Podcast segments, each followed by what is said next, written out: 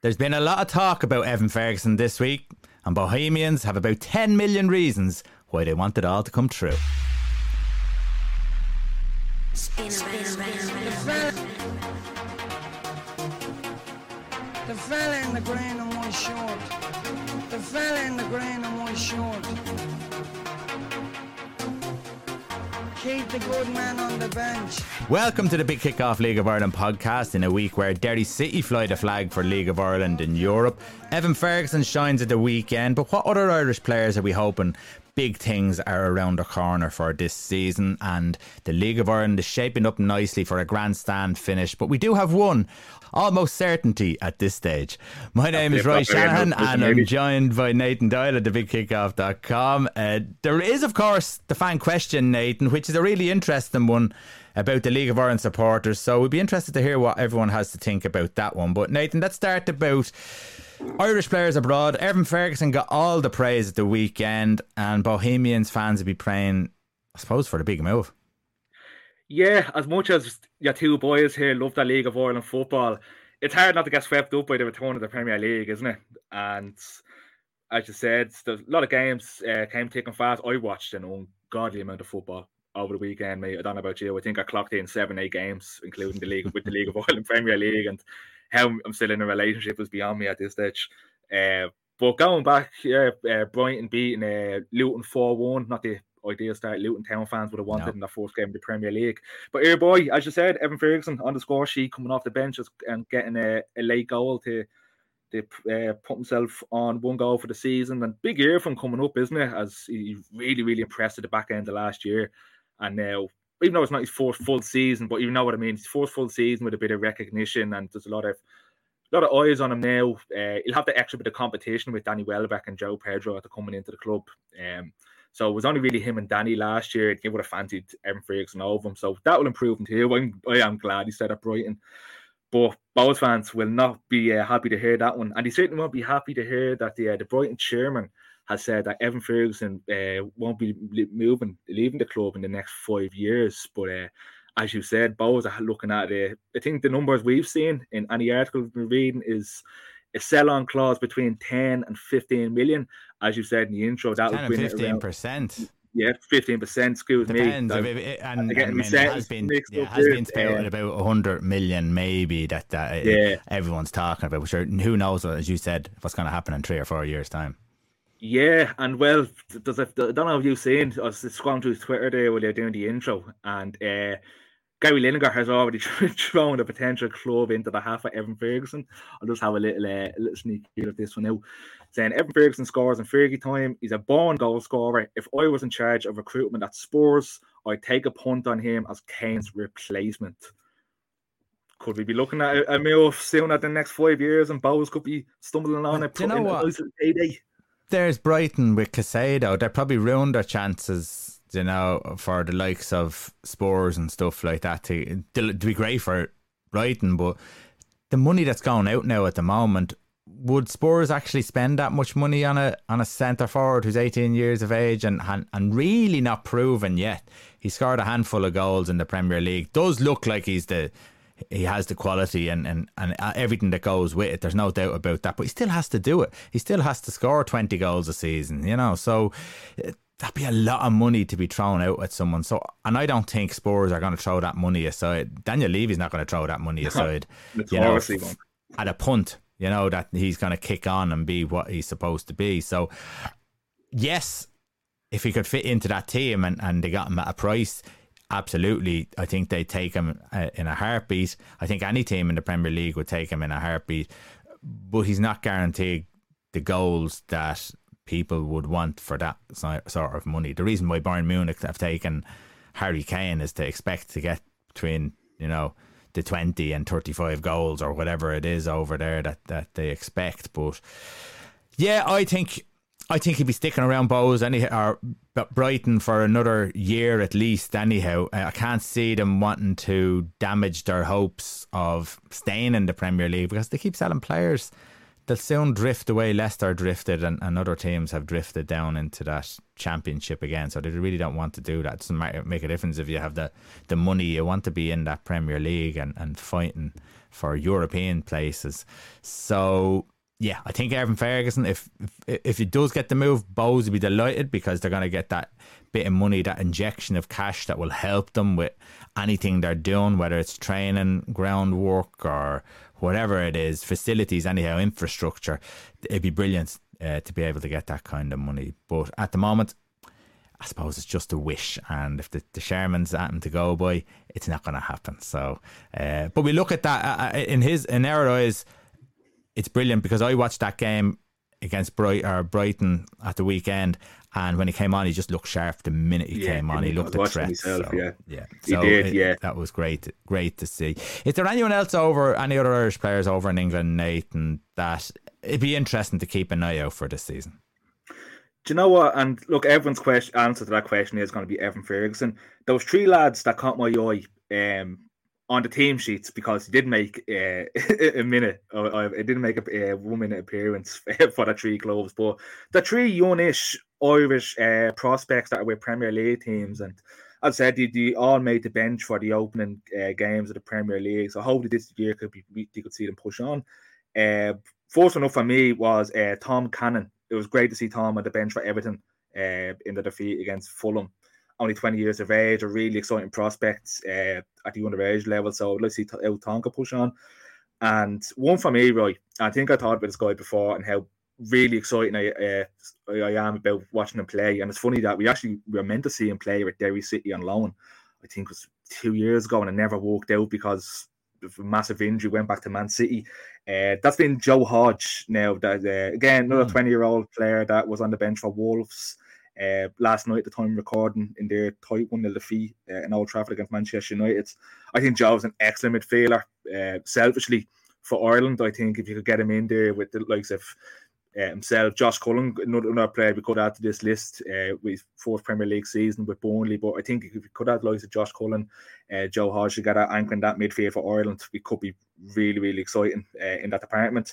Another lad as well, uh, Conor Coventry, Roy, which is probably the, the, the the one that maybe stands out a little bit in terms of that he is 23. He really should be playing, uh, looking to play games at West Ham or just move on. He's at an age where he needs to be playing regular football. But again, he was in the bench for West Ham uh, in their opening draw against uh, Bournemouth. So these are the lads that are in the periphery of the force team. Uh, they really need to be breaking through, especially in Conor Coventry's case. I think it's uh, stick or twist time for Conor. But yeah, the likes of Tom Cannon and uh, Joe Hodge, the two that I'd really like to see push on uh, from an Ireland point of view, selfishly.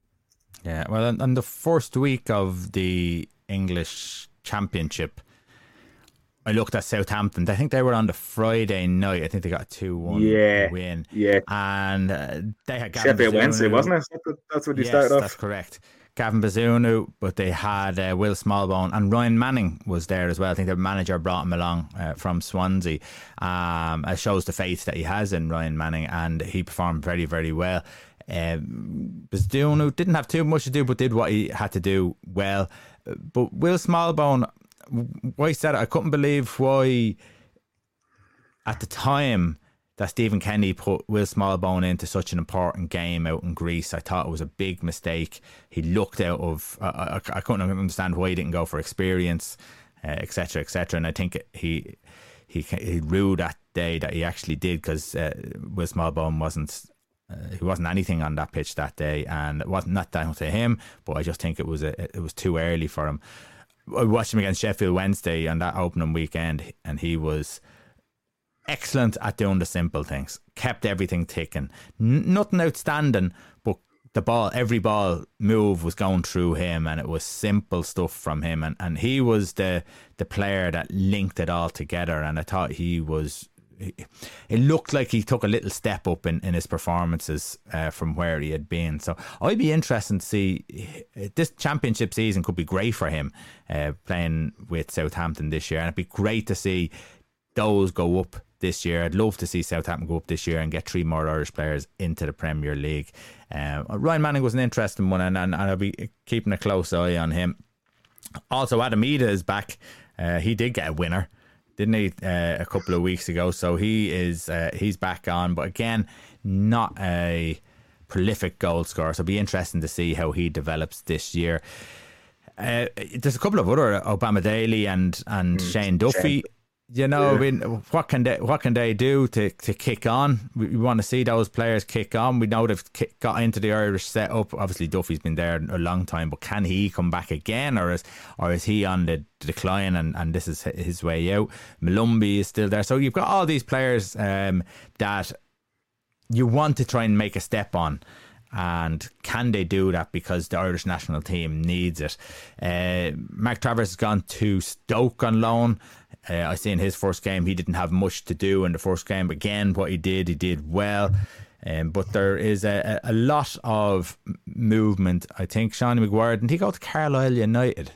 Yeah, he did go to Carlisle. Yeah, um, and again, he, he disappointing with that, Roy, isn't it? Like you'd imagine Sean could have stayed around the championship level. Uh, it would have been a good move from. But it's interesting that he did mention Mark Travers there, and there's a couple of clubs that have a little bit of um, an Irish influence, but Stoke City are definitely one of them. I said mm. Marcus there, Enda Stevens uh, got a move right. to Stoke City. Uh, Luke McNally, you want centre half again with the Pats connection. It's always going to be you're going to keep an eye on these players. But smashing centre half was with Burnley last year. Uh, then we got a loan move to Coventry, made it all the way to the playoff finals, played in the final in Wembley. So it'd great to see Luke having a good season this year at Stoke City and all the Irish lads. And it's actually interesting as well that you said you were watching the Southampton game, isn't it? Um, I think it's the one weekend of the year that everyone's a massive championship fan because you're sort of you're waiting on the Premier League to start.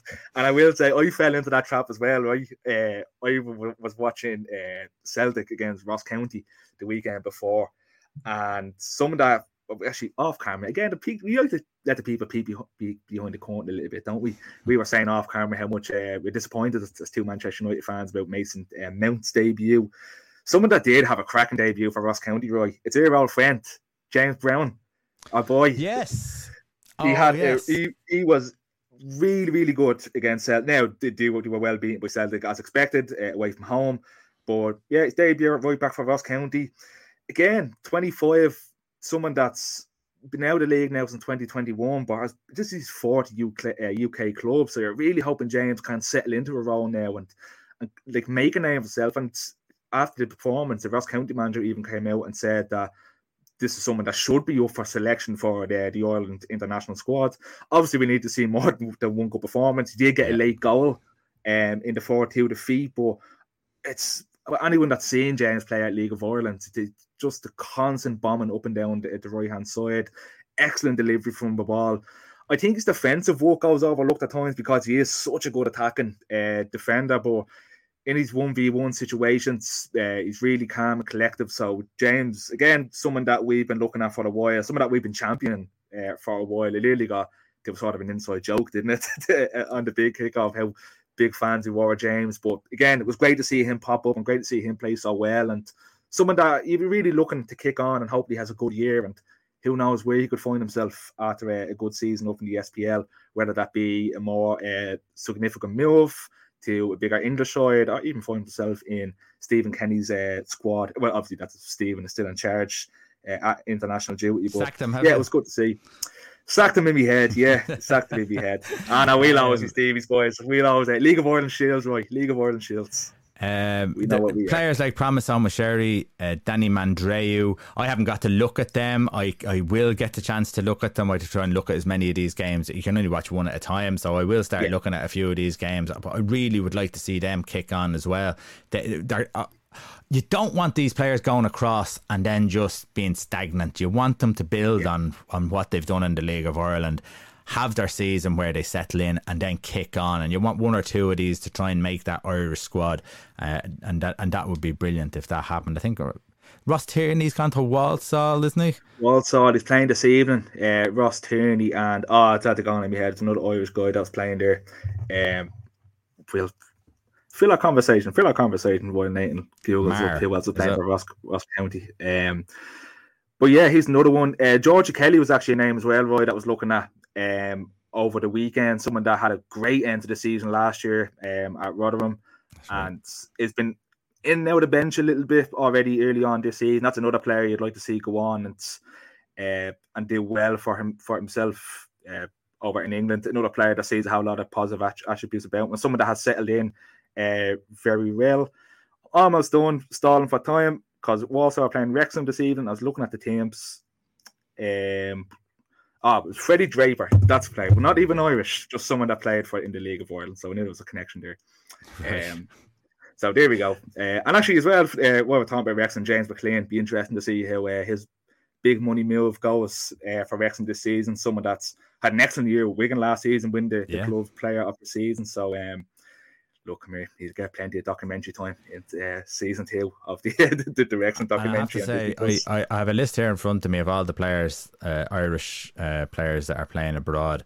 Uh, of course, you know Italy and Banquin, you know, etc., yeah. Kerrigan and whatever. But uh, there's so many players that are playing in like in Algeria. Uh, Germany, Austria, Belgium, Cambodia, Cyprus, Faroe Islands, Israel it's amazing how many players. Or Keane is Robbie Keane. Obviously, he's managing out there, but um, th- th- there's so many Irish around the world, uh, and, and, we don't really keep an eye on, on them all. So we really should no. keep an eye on these players and, and, and see where they're going. But uh, we'll be keeping an eye on some of them young players, especially when they leave the League of Ireland, because we do really want them to kick on. And uh, of course, uh, we will maybe we'll do that during the year. Maybe we'll have a little look at, uh, maybe even have a little talk to some of these players. Okay, Nathan, Derry City, they are in Europe this week. Uh, they one 0 defeat away from home was nothing nothing wrong with that at all. Uh, especially no. after I think they beat Basel, didn't they? It was it a four three? They beat Basel in the last round, Basel so that was a, which is surprising. is it going to be a case here? Because we've seen this so many times at League of Ireland teams. They'll get a half decent result away from home and then they'll just let it slip within the first 20, 25 minutes and the game's out of bounds. Or do you feel there's more in Derry that they can actually go on and, and, and get something out of this? Yeah, it'd be great to see them getting something out of it, wouldn't it? Because as you say, when the draw was made, you could have played Basel or uh, FC Tobol, uh, who they're playing now from Kazakhstan, you just assumed, oh, that's going to be Basel and that's going to be a nightmare of a game for Derry. But then um, all of a sudden, they're, they're laid aside from Kazakhstan. You think, oh, there could be a bit of a chance here to move on and, and, and find a way in the playoffs. What I will say is, it was, and these things do play into factors, and I don't think it's talked about an, an awful lot. Derry have been really unlucky this year in with our draws, and maybe not the level of competition. But the travel arrangements for every game for mm. them has been an absolute nightmare. It's been into the Faroe Islands to uh, into northern northern Finland, which you know, it's not like they were going into Helsinki. It's, it's difficult travel.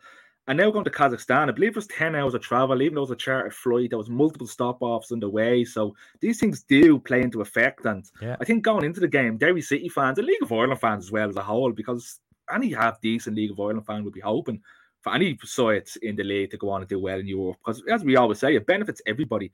So just think, just go over after all that because they have to do that return, their return travel now coming to Ireland and stay in it. And they are well in it. They only they got beaten one 0 away from home.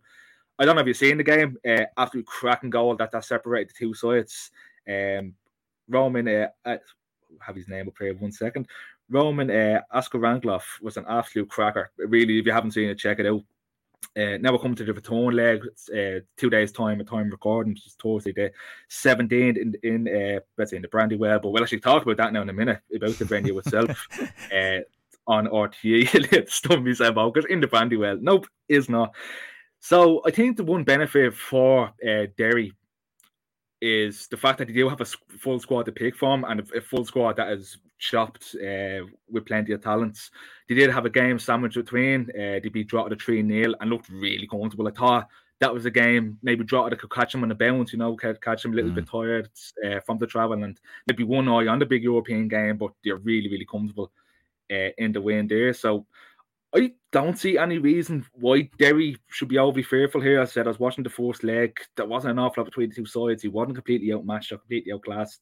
So I'd be very disappointed if they did uh, come to Ireland and, uh, and, and not get the job done. Uh, to be honest, difficult tie again. Looks like it's going to be in the in the next round. Uh, they'll either be facing FC Viktoria Plzeň from Czech Republic or Gżira United from Malta it's going to be the side from Czech Republic that 4 0 up from the fourth leg. Again, Viktoria, our side that we've seen in the Champions League group stages. So it's going to be really yeah. difficult to see them getting past the playoff position. Um, but you know the the, the richest the, the, the European rewards that await them financially if they were, and even if even getting this far, I think they've already made um eight hundred fifty thousand, which that's where you make your money, isn't it? You, we've talked about the prize money situation in the league. It's yeah. it's absolutely scandalous, and th- th- this is the money to make it. And I know in like travel expenses and things like that, but the owner has been very uh, very kind to them and look, looking after that side of things. But as I said, a little bit of a slip of the mouth there. Almost I caught myself saying that the the return leg was going to be played in the Brandywell. A little bit of controversy, controversy around it, right, wasn't it? Around well, where it, this this uh, return fixture was going to be played. Was there controversy or just surprise? Because I think we just like t- a little bit, of, like a bit of spice, don't we? You're looking for a bit of drama. Uh, a bit of spicy like, chicken. I suppose like they were talking about Tallaght, weren't they? And then all of a sudden, yeah. curveball came in that Windsor Park would be uh, an ideal location for them. Is there a problem with it? Like, I mean, if, first no. of all, if the club want it, it's not a problem. And, and and I know there's history. Obviously, it's the north of Ireland and it's Derry. It's, but I see it as a good thing that they would actually look to there to play, because that does that not show us that there's there's an easing of tensions. Yeah, no, it definitely does. Uh, as I just said, it's just it's one of those things. I don't think you're away from ever going to play ball, really, especially with a side, uh, side uh, the size of uh, Derry City. Because I know teams like Derry City or St. Patrick, Dundalk, that they can play all of their qualifying games in the home stadiums. They have to nominate a stadium beforehand, and I believe mm. all sides, including Derry, nominated Tallaght Stadium. So that was always going to be really difficult to get around. Mm. Um, but then, as said, they formally applied to UEFA and the FAI, Uh, but then you UEFA denied them. Uh, as I think that the ruling was uh, the venue the, the venue location has to be within the territory of the football association. Ah, right. I just think the only thing from a Derry City point of view is, as I just mentioned, you had an absolute nightmare travel going to Kazakhstan. It would have been less of a journey going up to Windsor Park in Belfast, probably more cost effective for all involved, that being players uh, and fans. But I think I just as I was saying, it's nice. It's always nice to get that little bit of an extra bite in a fixture, but I think more of the complaints is coming from a Derry City point, fan base point of view, where yeah. on a Thursday evening, quicker journey to Belfast um, yeah. would have been nicer for them. But it'd be great to see them bring a big crowd because this is an absolutely huge game for them. As I said, it's, it's not only one step closer to group stages, but the financial gain that they could potentially get uh, out, of this, out of these games coming up could be absolutely huge and we're all for, for it, we? We'd love to see them. Nathan, if they could possible. only get a billionaire owner to take them over and build them a new stadium. Oh, Oh yeah. So listen, they did just need to get that sorted, don't they? I mean, they they, yeah. they've never had it so good. So if the if the owner's in, you know, put your money where your mouth is. Get that stadium built so that you can play these stages, so you don't have to move. Uh, obviously, you don't do it overnight, but and I have seen things about Derry City that they are looking to develop. Yeah, we've talked about it before, haven't we? With you know, different different phases of a plan that you have in place. But yeah, look, that's a long term solution to a short term problem, uh, mm. unfortunately. But that should be the goal of any club really that has significant investment coming in, especially clubs that have aim to be regulars in European competitions. It's even from a past point of view, like going to Tallaght, it's only up the road, but still, you're still giving up that little bit of home advantage that uh, it's always it always would be nice to have. So yeah, that should be the, the aim of any side really that, that has ambition of being there thereabouts on these uh, early stages of qualification. Absolutely. Now, the league has been progressing nicely. We're we're getting through an awful lot of games over the last while. And the tables have changed quite a bit, Nathan, haven't they? And uh, where you, you, have. you know you would you would have had uh, Shamrock Rovers win the league nearly at one stage. That certainly has turned around and changed a bit uh, with their inconsistency, uh, just as good as everyone else's inconsistency, I suppose. But one guarantee, well, almost guarantee, you'd nearly put your mortgage on it now, Nathan. Yeah. Is in the first division, and that's uh, Galway United, almost certain now to be uh, Premier Division next year. Yeah, they've been absolutely brilliant, haven't they? All season. They've only lost once all uh, for the whole campaign, a one in defeat uh, away to Longford, which looks like an even better result now for Longford as the yeah. year goes on. Uh, they picked up a 2 1 draw in the most recent game against uh, Waterford. That was looking like it was going to be um, a 2 1 win to Waterford, but a 93rd minute equaliser made sure the points and arguably brought the title uh, to Galway. It'd be great to have them back in. It's it's always great to have these full time sides back in the Premier Division and full time structure. A great fan base, uh, a really nice, nice stadium, and from an away fan point of view, it's a cracking piss up. So that's that's yeah, definitely it's the self the selfish little uh, little side in it too. But um, yeah, I think just because of everything that's been going on in terms of the European games, the FAI Cup, the Women's World Cup, it's something that we've haven't really touched on at all. It is the, the change of paces uh, of the both the leagues. And as you said, Galway to win the league, it's a dead, dead cert, isn't it? Yeah. But one thing that isn't a dead cert, and I think it's one of the most interesting races in both divisions, it's that fifth place position uh, for the final playoff spot in the fourth division. You have Wexford there now in fifth at the minute uh, with 35 points. Then you have Bray behind them and 32. Then you have Longford and 31. And it goes down to eighth, eighth place Treaty United on 30 points. It's five points off, off Wexford. Mm. Do you know what? Let's throw Finn Harps in there to add another little team. Finn Harps on 29 points. There's six points off. I, am going to take Finn Harps out of that, Nathan, because they're too inconsistent. For me, I think they're just too inconsistent to get that kind of momentum going. I don't think they're they're they're there with their with the momentum. I think they may win a lot more more games than they were at the start of the season, but I don't know if they're going to have that sort of well, what are they? Four, six points behind. Six, six off. They have a chance, but they have to overtake like four other teams, and that's going to be a big call, isn't it? Yeah, and you know what? I think I championed Dave Rogers a lot at the start of the season. I think he's a great coach, and I think he will get time there. I don't think he's under any major pressure uh, at at the moment. But he went on a little bit of a run uh, between the middle of last month. They beat, they beat uh, Cobh Ramblers four three, mm-hmm. um, and then they went on, got a win in Kerry. Then they got a draw against Galway, and you're thinking here's a side that's really starting to pick up a bit of a bit of gusto uh, at the right start of the season to get that player position. But now they lost two on the bounce, and yeah. yeah, the inconsistency level is there.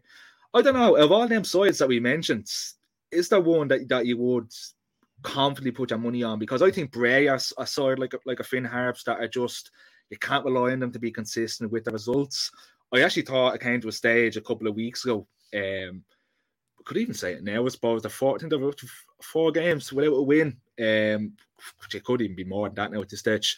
I think I thought Ian Ryan could have been under a little bit of pressure, but I think the fact that they're still in touching this to the playoffs again could keep him within a job. I'd like to see think the story of Treaty United. It's they're getting the fourth season up to the Premier Division, but of all them sides, if I was to pick one and one that I'd like to see go up would be Wexford, just for the job that they've done at that club over the past couple of years. They went from being consistently popping up the table to now being competitive and being able to be in these positions with just sensible moves off the pitch without splashing major money at, at the issue. They've recruited well. Uh, they've uh, employed people good at the club, like they got uh, John uh, Godkins in as the head of football.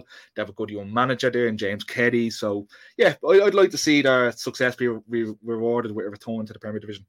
Yeah, and Bray Wanderers, they just kind of tarnished themselves a little bit last year and even the start of this year, just with all the the ongoings kind of off the pitch and stuff yeah. like that. It's they probably need to sit in there for a couple of years and have a good think about themselves. yeah, you just uh, sit in the corner and think about what you're doing. Bad Calvin Healy, bad. Uh, okay, we go on to the. Uh, listen, I, I think personally, if it goes the way it should go, and the football is crazy, so you don't. But I mean, Waterford should be too strong for any of them if they do get to that kind of playoff situation. If they don't, it's their own fault. It's there for them to go and, and take yeah. it, you know. So, uh, but w- what really you'd be looking at, Nathan, is if Waterford did get to that stage, who could they beat if, and who would they want to finish in that second from bottom spot? Yeah, that's raised. That's really heating up too, wasn't it? Um, Cork City looked like they were edging themselves out there, but picking up a one-all draw at home against UCD. That's a really poor result from a uh, Cork point of view. I think Sligo Rovers are in big trouble. I really do. I, I think if I think they're on a free fall at the moment, and there's been a couple of decisions at the club that I just do not understand. Um, first of all, sending on the top goal scorer in, in Max Mata, a, a club in Shrewsbury came in uh, deactivate, uh, deactivate a sell on clause, which is not an mm. awful lot you can do in that case. But what you can stop is selling your number one goalkeeper, shipping him out on loan to uh, to Wrexham. And again, like this, we were sort of joking with the James McClean. He's got, he, I'm sure he's getting an improved pay uh, pay packet. And they do have the, you know, the notoriety that comes with Wrexham now with the owners and the documentary that, that that's been renewed yeah. as well. So that is a, a plus for him.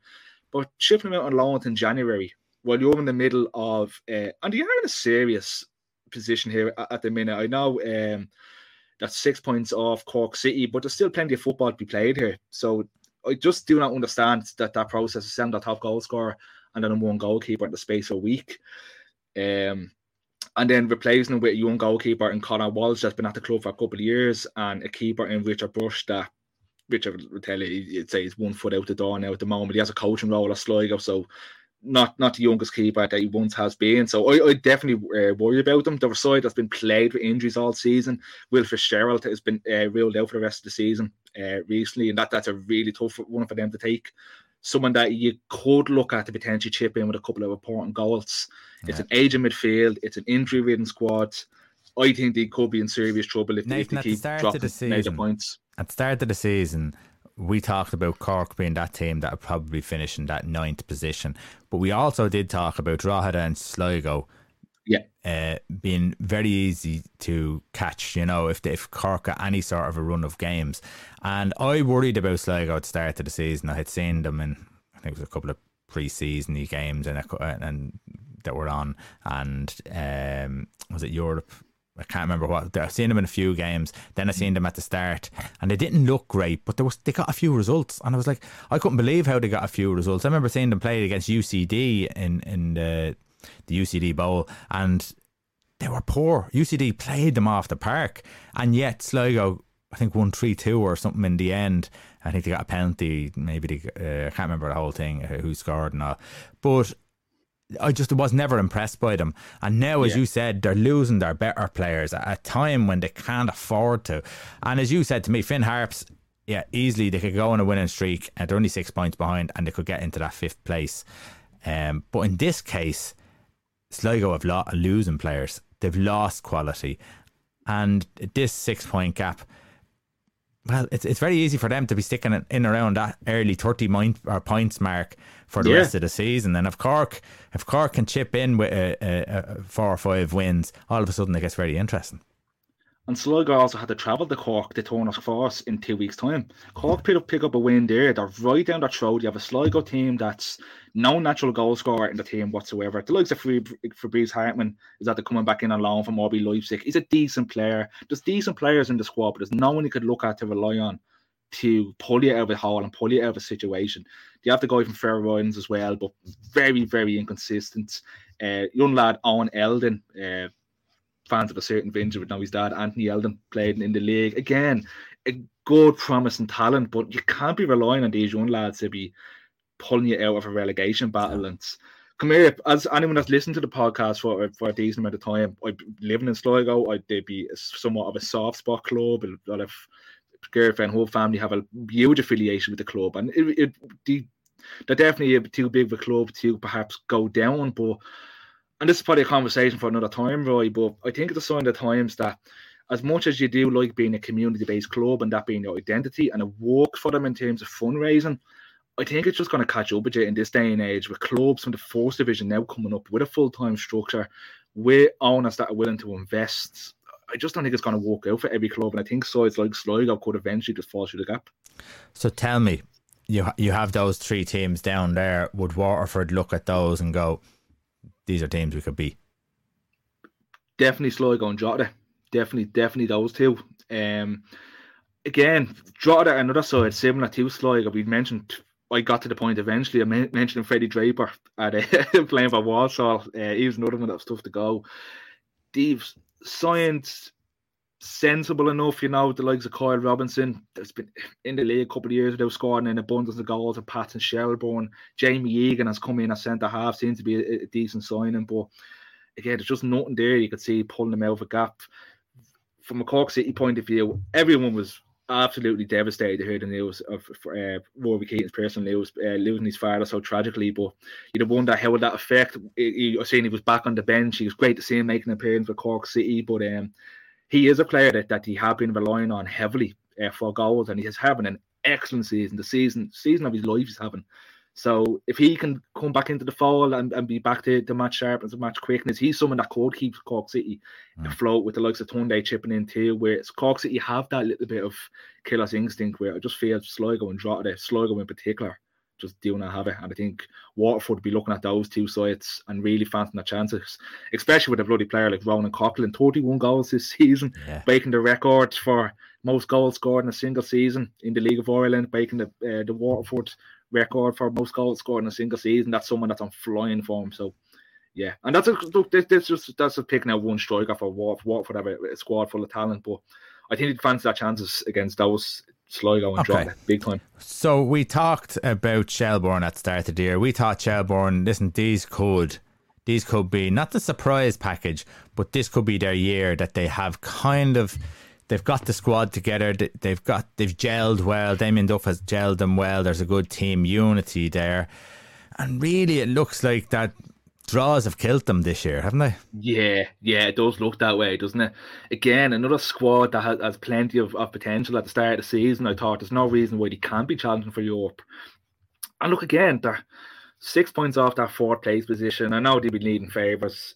Uh, within the cup and, and, and stuff like that. But they're capable of getting those wins. You know, they're capable of going on a, yeah. a running streak. Yeah. You know. But at it the moment, if if we talk about Finn Harps in the manner that they are and the form that they're shown, and then me, myself kind of ruling them out in my head because of that inconsistency, you'd probably have to do the same with Shelbourne. I think so, and I, I think you you mentioned the point about Finn half the teams above you. I think that is difficult to stay, especially in the Premier Division, isn't it? They'd be relying yeah. on Dundalk, Bohs, uh, Derry, and Pats all to slip up, and a lot of the, them clubs I all mentioned are either in in a title race or in a race for Europe, and it's going to be difficult for Shells. Yeah, they're they're real middle of the pack now. Uh, the way the league standing is lying out, they're not going to go down. They're too good to go down. They're too far ahead. The, the three sides that we mentioned to go down.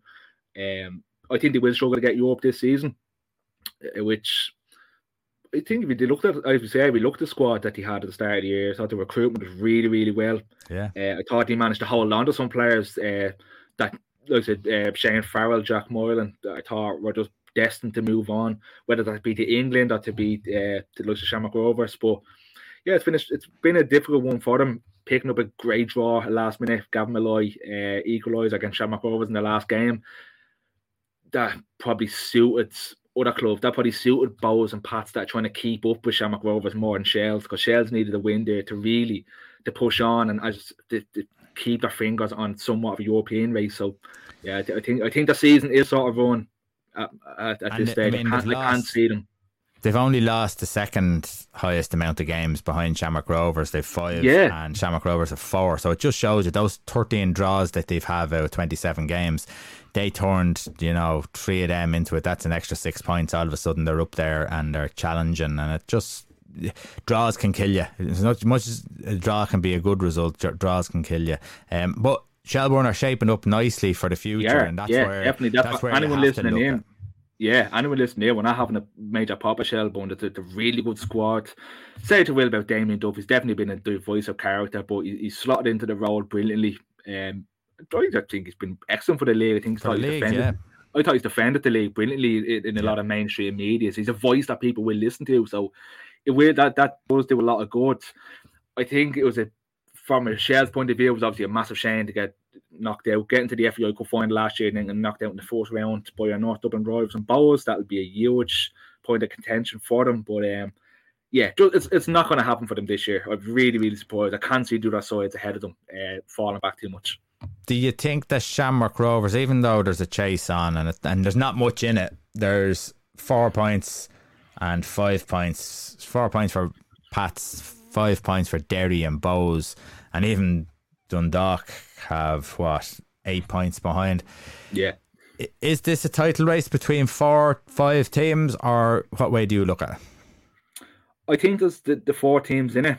I, I wouldn't count them dark in a, at the minute. I think they'll be on a European football more than a, a, title race. It's great to have, isn't it? Because that's been a complaint over the past couple of years. Well, not from Shamrock Rovers' point of view, from a, no. a, a neutral point of view and a Pat's point of view, uh, and other close point of view. But we do realistically have three sides in Pat's, Derry, and Bohs that are clipping at the heels. Uh, I think it's it's important that Derry City do have that game in hand, which for me would push them as not favourites to win the league, but favourites to, to, to go the closest uh, with Shamrock Rovers. Again, still nine games to play. A lot of the sides do still have to play each other in the league, which is really important. Uh, like Pats, look at the, the Pats run in their last three games is um, Bohemian, Shamrock Rovers, and Derry. Like they three you just three sides around you. That, that that could really swing. And they'll things. just be hoping that they're in touch and distance with, that's with it. those that, games. I think that's what every side has to do. Is just Shamrock Rovers are still the side leading the pack, and they're still the favourites, and they're still the side I think are going to win the league. They're going to get over the line. I still think they have another season in them before Derry really come out of, of their shell and, and start to announce themselves as a dominant force in the league.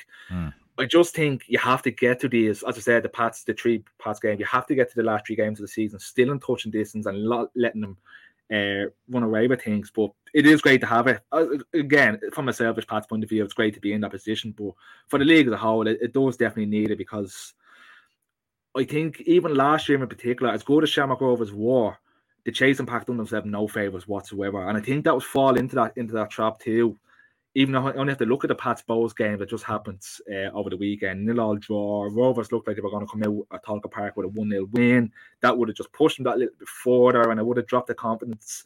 All of a sudden, you have Pats, Pats and Bohs saying, oh, well, it's a European race now, it's not a title race. But because of that late equaliser for Shelbourne, it's still, nothing has changed. They, they're still all in touch and distance of each other. But the only reason why Shamrock Rovers are in the position where they are is because there has been so many slip ups by all the others behind them. And I feel that, I mean, you've seen the start the Bohs made, and then they, they, they couldn't scrape a win for a long time. Derry City were very inconsistent. Pats were very inconsistent. And Rovers took advantage of that. Sure, they were, there were uh, a lot of points behind at the start of the season. So the, the, if anyone in that other pack even towards the end of this season, can put a bit of a consistent run. You see that uh, constantly over in England, where Manchester City, Manchester United, or Liverpool, when they've won a league, for the last 10 games or so, you hardly see them getting beaten. You know, you hardly see them not winning nearly every game. And, and for any of these teams, if they want to have a, a, good chance to win this league, they need to go on a run like that. And that's where champions are made. This is a run in now. There's nine games left. This is a run in. And St. Pat's and Derry uh, and even Bohs. I'm, I'm, I'm not totally sure Bohs have it in them to go. I would see more in Pats and Derry to have an opportunity, but I could be wrong. I could be wrong. Uh, I've seen a few times Bohs, and I, and I like their style of play. I, I like the, how they're playing. They've developed better than I thought they were going to develop.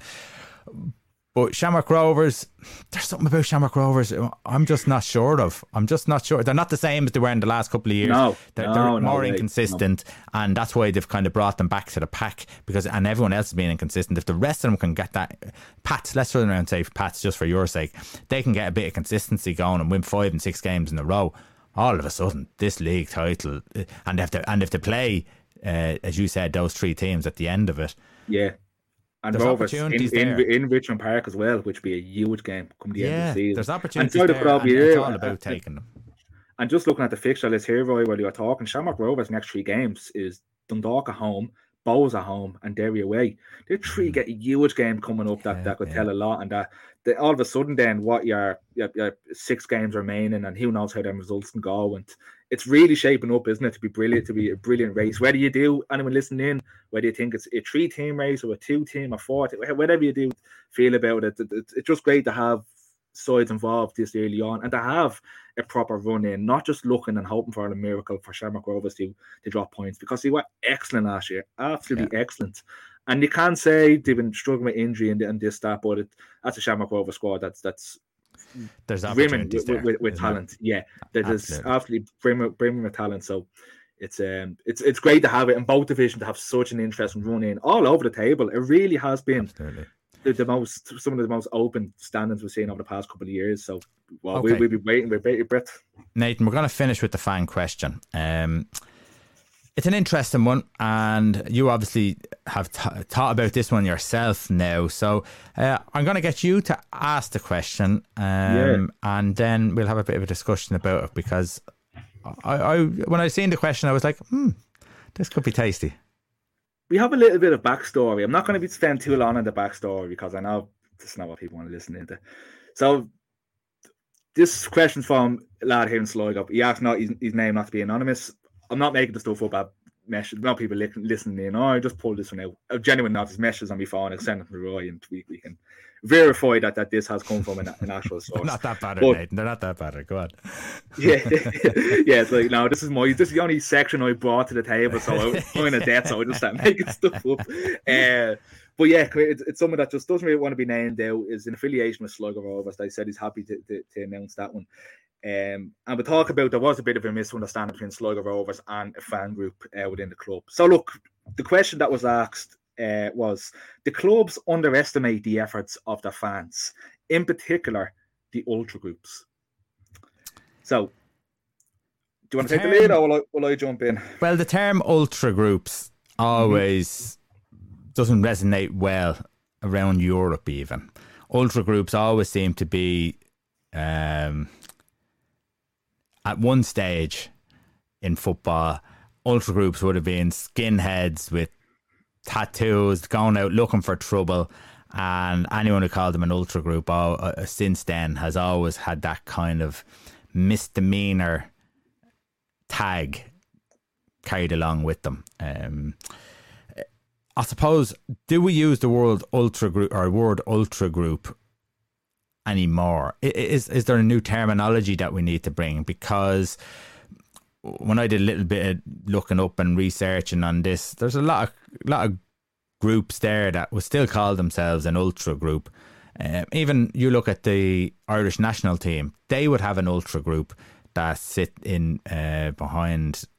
I can't even understand.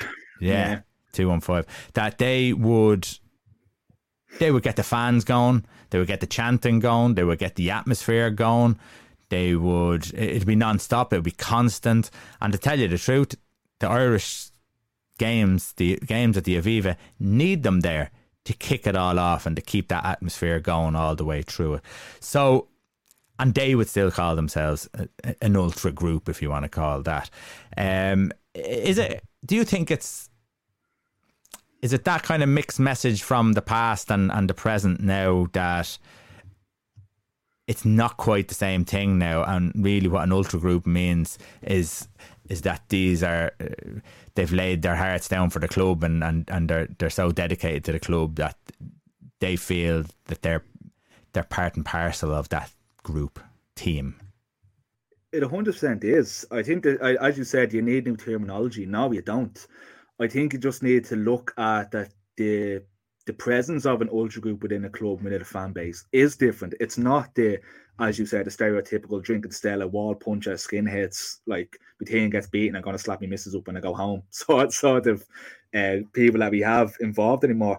The fact of the matter is a lot of these ultra clubs, and I can only speak at League of Ireland level, that's all I know. I can't I don't know the culture across Europe and across England. But at League of Ireland level, a lot of these ultra groups are involved within the club in terms of a voluntary basis, in terms of a fundraising basis. Uh, a lot of hours and work goes into bringing colour and bringing atmosphere and bringing noise into the clubs. As you said, the, the, the group at the Ireland Games did be badly missed. Badly, badly missed. The, the Aviva Stadium would be like a library if there was there was nobody bringing some sort of atmosphere to it. I know we can. T- we've talked about things like flares, and that's not something we're going to bring up here. That's that's a different issue, a different conversation yeah. that we've that we've definitely had uh, in the past. I think there is um, a, stigma around it, a, a wrong stigma around it. It's what I said I'm going to touch on at the question. I know the Sligo Rovers group, uh, Forza Rovers, did have a misunderstanding uh, with the club itself. It, w- it was going to result in the, the group protesting, walking out with games, doing silent protests, uh, this and that. Uh, it was resolved before anything anything came to it. So I do think there's still a stigma, even within the clubs, to not necessarily work with with the ultra groups. So I think if, if the, the club and these groups do have an open line of communication, the, a lot of the issues can be worked out very easily. I think they both want the same for the club. A lot of the people in these groups again, the, the, the, idea of them just coming in for fights and coming in for make trouble and just leaving and having no interest in the club and in the team is wrong. A lot of them are either season ticket holders, a lot of them are paying members the, of the club, and especially clubs like Sligo Rovers that are community based. A lot of these, with the fundraising efforts and with the membership fee that they do pay, keep the club afloat. Uh, so I think the idea of what an ultra group is, it's it's just outdated. And I'm not going to sit here and say that I've went to League of Ireland games and never seen trouble. There's always that aspect of it as well. But and there has been more so when the crowds have gone up, which is probably natural because you're bringing in yeah. a, a, different element, and you nearly need to you nearly need to teach them of the ways that what what's what we're going to accept here and what we're not going to accept here because the crowds have gone up and it's the the interest has gone up. So you're going to have idiots every now and again popping their head in. I think it's up to I think it's up to the, those fans who are surrounding them to let them know that things aren't acceptable. Um, I think there should be self policing uh, in in in their own way. Um, you know, yeah, you, without, without yeah, without turning things into unnecessary violence. That's yeah. that's a funny, that's a funny one that you did bring up. And genuine, this is not something I was even going to mention, but it just popped into my head. Uh, St. Pat's were playing uh, F91 Dudelange in Richmond Park in the return leg of their fourth qualifying game uh, for the Europa Conference League. Again, massive crowd. You're going to have people there that necessarily aren't week in, week out. Fans are just going to come while the attraction is there. I believe coming from the section where the, the center section, the Pat's point of view, there was racist uh, slows being thrown at one of the Dudelange players, and straight away the, the fan was just self policed, evicted out of the ground, wasn't attacked, wasn't viciously mauled, just marched out of the stand. So things like that are changing because it's it's incidents like that that will be plastered over the mainstream media. We've seen it before. It, it's it's very quick to jump on the negativity of the League of Ireland. Um, but then we seen a couple of months ago in, in the GAA there was outburst of violence on Hill 16, and that was never mention of it. But that was in the league, you know yourself, they'll be plastered everywhere. So that is definitely something that even these groups want to wipe out.